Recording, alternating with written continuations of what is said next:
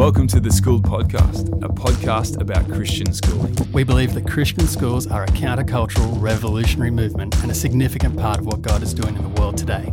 Join us as we explore the Christian schooling movement, its origins, its purpose, and its future.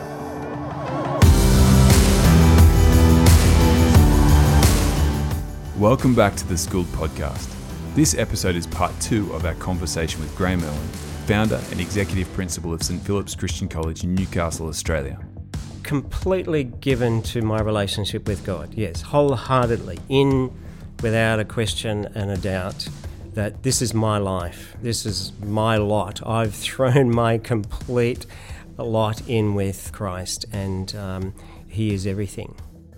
Moving forward, then, we're no longer a small little Christian school in, in the back of a suburb somewhere. It's quite a significant organisation now, but also part of something beyond itself. St. Philip's is part of a movement, really, of Christian education in the country and around the world. Do you want to talk a little bit to that about the significance of what it means to be a part of the Christian schooling movement more broadly? I think the Christian school movement is an answer, or part of the God's answer in um, bringing about the evangelization of the world. You know, it's yeah. a great commission that we're pursuing here, and, and Christian schooling is part of that. So we're not the church, but we're a, an aspect of the church um, that can do something uh, that uh, maybe the church can't do. We can reach out. Um, especially schools like ours with an open enrollment policy, mm. where there are a lot of people um, who wouldn't uh, grace a church or or send their children to Sunday school, but they will come to a Christian school and pay fees. Yeah, it's incredible. It it's, is. It's a miracle. it, it is a miracle. Modern day miracle. It is. Yeah. Mm. Yeah. So, so looking then at the the movement of Christian schools and, and where we are today, and we're in a unique time in history. Mm. If you look politically, mm. socially, mm. Um, mm. uh, what's what's happening in the church, uh, what do you see as the biggest challenges facing Christian schools at the moment? to become really passionate again. Yeah, wow. Yeah. Become passionate again about what we do. There is a greater level of professionalism. Uh, you know, if we could take a snapshot of me on the first day in 82 to what we do now, there's a huge difference in professionalism. Yeah. Uh, we were doing things on the smell of an oily rag with, um, you know, little training and preparation, but we had a passion and a vision. Uh, so what we've got now is a lot of professionalism, a lot of understanding how to do education well. We've got high quality education going on in in schools and particularly Christian schools, what we need now is really passion for the movement of Christian education. What what is it all about? And and why do we do it? Because we're in danger of drifting away from our mission. You know, our mission, as a lot of the sandstone schools in in you know independent uh, very rich schools have done, and universities as well. They were started for the purposes of serving Christ, but have moved right away from it. So Christian schools could do the same. Yeah. And so we've got to make sure the the next generation leading our Christian schools are passionate about the cause. Yeah. Absolutely. Yeah, that's really good. It reminds me of in Revelation when mm-hmm. the message to one of the churches is that um, I hold this against you that you've, mm. you've um, mm. forsaken your first love. That's, that's and it. That's and, it. and that, that yes. re- what you're saying there reminds yes. me of that. Yes. We need to keep that first love and that calling um, mm. right at the forefront. Mm. And inevitably, success will uh, success and blessing follows um, yes. when, when God's mm. anointing is on something. Mm-hmm. But then success and blessing can corrupt. Yes. Um, so easily if yes. we don't hold the course. Yes. So uh, that's why, I mean, that that's why it's so important. I, I believe as we bring our young teachers through and we're bringing people Mm. into our schools and our Mm-hmm. organisations that um, they get a not just an understanding of the mission and vision, but they become carriers of the mm. mission and vision. And so mm. that's mm. I mean that's part of what we're trying to trying to do with this podcast as well is to to be talking about these things and um, get, and, get and it that's out there. fantastic. I love what you're doing. We need to get this message out, and this is a great medium for doing that. Yeah, so I mean, from your perspective, I mean, if schools are becoming increasingly academic and, and well regarded in, in, in our, you know, local area, what do you see as the main things that I guess staff or schools need to do to ensure that we stay on mission, not to lose that? Is there are there any key things that you sort of think this actually is what we have to do to be able to not drift away from from what we were first called to do? Yes, um, definitely. We have to uh, get, get a real understanding of the philosophy of Christian education. We have to understand what we're doing, and we have to explore that deeply. We have to uh, think about what happens in the classroom and how we lead uh, young people, children, and young people through to having their lives transformed, mm. and what that means, and how do we do how do we do that? Um, that we're not just about an academic program. Uh, we're a community. We're not an institution that runs courses. We're a community that teaches life. Mm-hmm. And um, in the Christian context, it's life in all its fullness. So we need to um, have programs whereby and, and relationships with our uh, children and young people whereby we can transmit that understanding and they are in a place to make decisions mm. for, for, for Christ appropriately at their age of development. So um, their lives can be transformed completely because education is not enough. You know, we in the Western world we yeah. say, you know, all we need to do is uh, you know provide really good education programs, but you can you can just educate people um, until they become uh, really good at doing the wrong things. You, yeah, what what yeah. what you, what we need is um, a transformation of lives. Mm, yeah. So so it's more than just education. And when when and and the, the only transforming agent that I know um, is Jesus. And when he's in the mix, everything changes. You know, the atmosphere of people's lives change, the atmosphere of schools change, the atmosphere you know, relationships change. Every, everything changes when people are connected with Him. So Christian schools have got to be about connecting children and young people to the truth.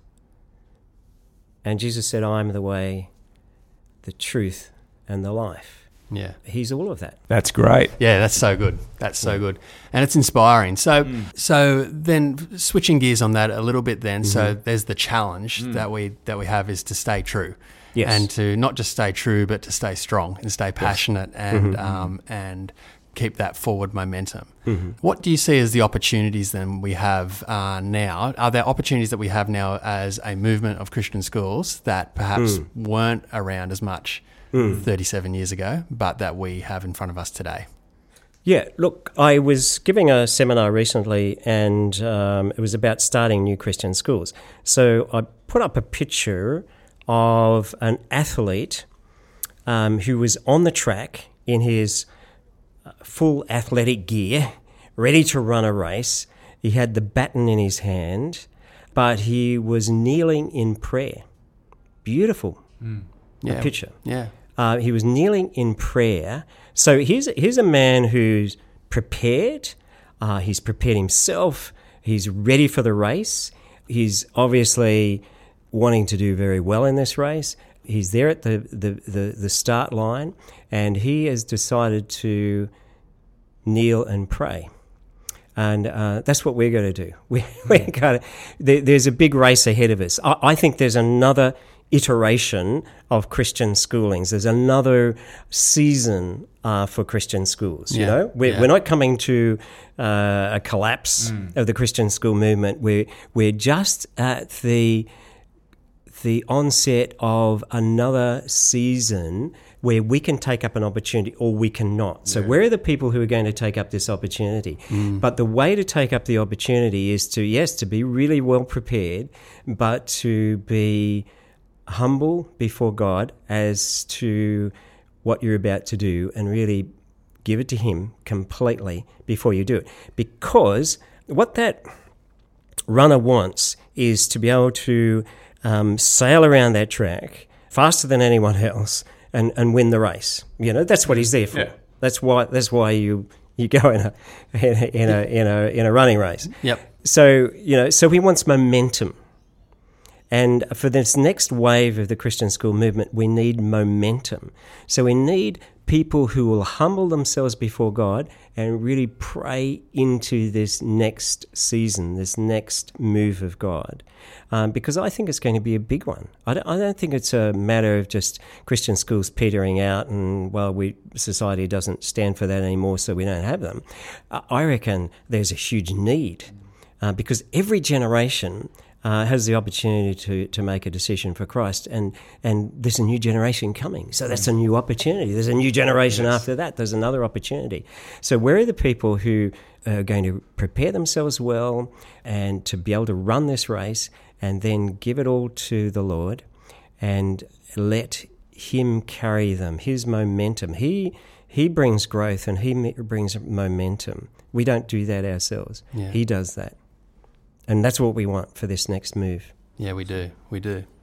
That's that's. I think that's fantastic. It's a it's an incredible vision and an incredible opportunity. Mm. Uh, I think particularly for, for us as, as younger leaders, but for uh, anyone who, who is listening and for younger teachers, it's such a uh, incredible call that we're not just teaching in big established schools that have no room for you know they're sort of they're just capped mm. but there is incredible growth ahead, and there's amazing opportunities, mm. and uh, and I love that. Well, if William Wilberforce, with a, a, few of the people around him at that time, can change the whole culture of a mm. nation, you know, why can't there's there's thousands of Christian school teachers across yeah. this country? We we can change this nation. We can turn it around completely. That's that's that's amazing. You know, we you know we we all will spend our life on something. Mm. It's it's mm. like we've we've got this this finite resource mm. of our life mm. and our energy, and uh, we want to do we want to do something. I, th- I think a generation of um, millennial teachers are coming through mm. with who more than ever want to do something with mm. their life that matters yeah. and that um, has an impact. Mm-hmm. And we've talked about this before. Even um, the rise of conscience consumerism. There's this heartache in a mm. in a generation to say, "I want to make a difference." I, yes. Um, there's something wrong with the planet, mm-hmm. and I mm-hmm. want to be a part of the solution. Mm-hmm. And we believe that uh, that Christian schooling is a huge part, a significant part of what God is doing in this yes. generation. Mm. So um, I know Amen. you didn't want to preach, Graeme, but yes. if you had a 25 year old new service teacher in front of you who said, Why should I pursue this? Is this a career worth pursuing? What would you say to them? Oh, simply, do you want to do something of eternal significance? And uh, Christian school teaching is uh, of eternal significance. We can change lives. You can go into another system and be restricted if you want to um, in Christian schools at the moment, and we would only exist if we can do this. By the way, so um, yeah, yeah, yeah, that's it, right. You, you know, we uh, we're not doing this if we're so restricted we can't talk about the name of Jesus in classrooms. We're going to continue doing that. That's the hill we'll die on, um, because it's the truth and we will keep proclaiming the truth. And uh, if they want to get involved in something that's exciting, that changes lives, that will change them forever, this is it. You know, Christian schooling, I think, is the greatest profession on the planet. I'm sure there are other really nice jobs, but um, I really like this one it's up there. Yeah, it's up there. I think so. For something with purpose yeah. and meaning yeah. and eternal significance attached, um, yeah. I agree. I, I think there's no greater place, or at least no greater opportunity, Amen. than to be in the Amen. in the room with young people and children every single day. Oh, um, having an influence. And having an influence for, so. for Jesus. Yeah, outstanding. Mm. Well. Thanks, Graeme. Pleasure. It's absolutely um, inspiring and, mm. and, amazing to have you uh, here, and uh, we'll have to do it again. Mm. And um, there's a lot more to talk about, but uh, that has uh, has been absolutely fantastic yeah. today. Yeah. Thank you so much for being with us. Pleasure. Thank you. Always good to chat to you. Great. And uh, thanks for listening today. I hope this has blessed you, and we'll see you soon.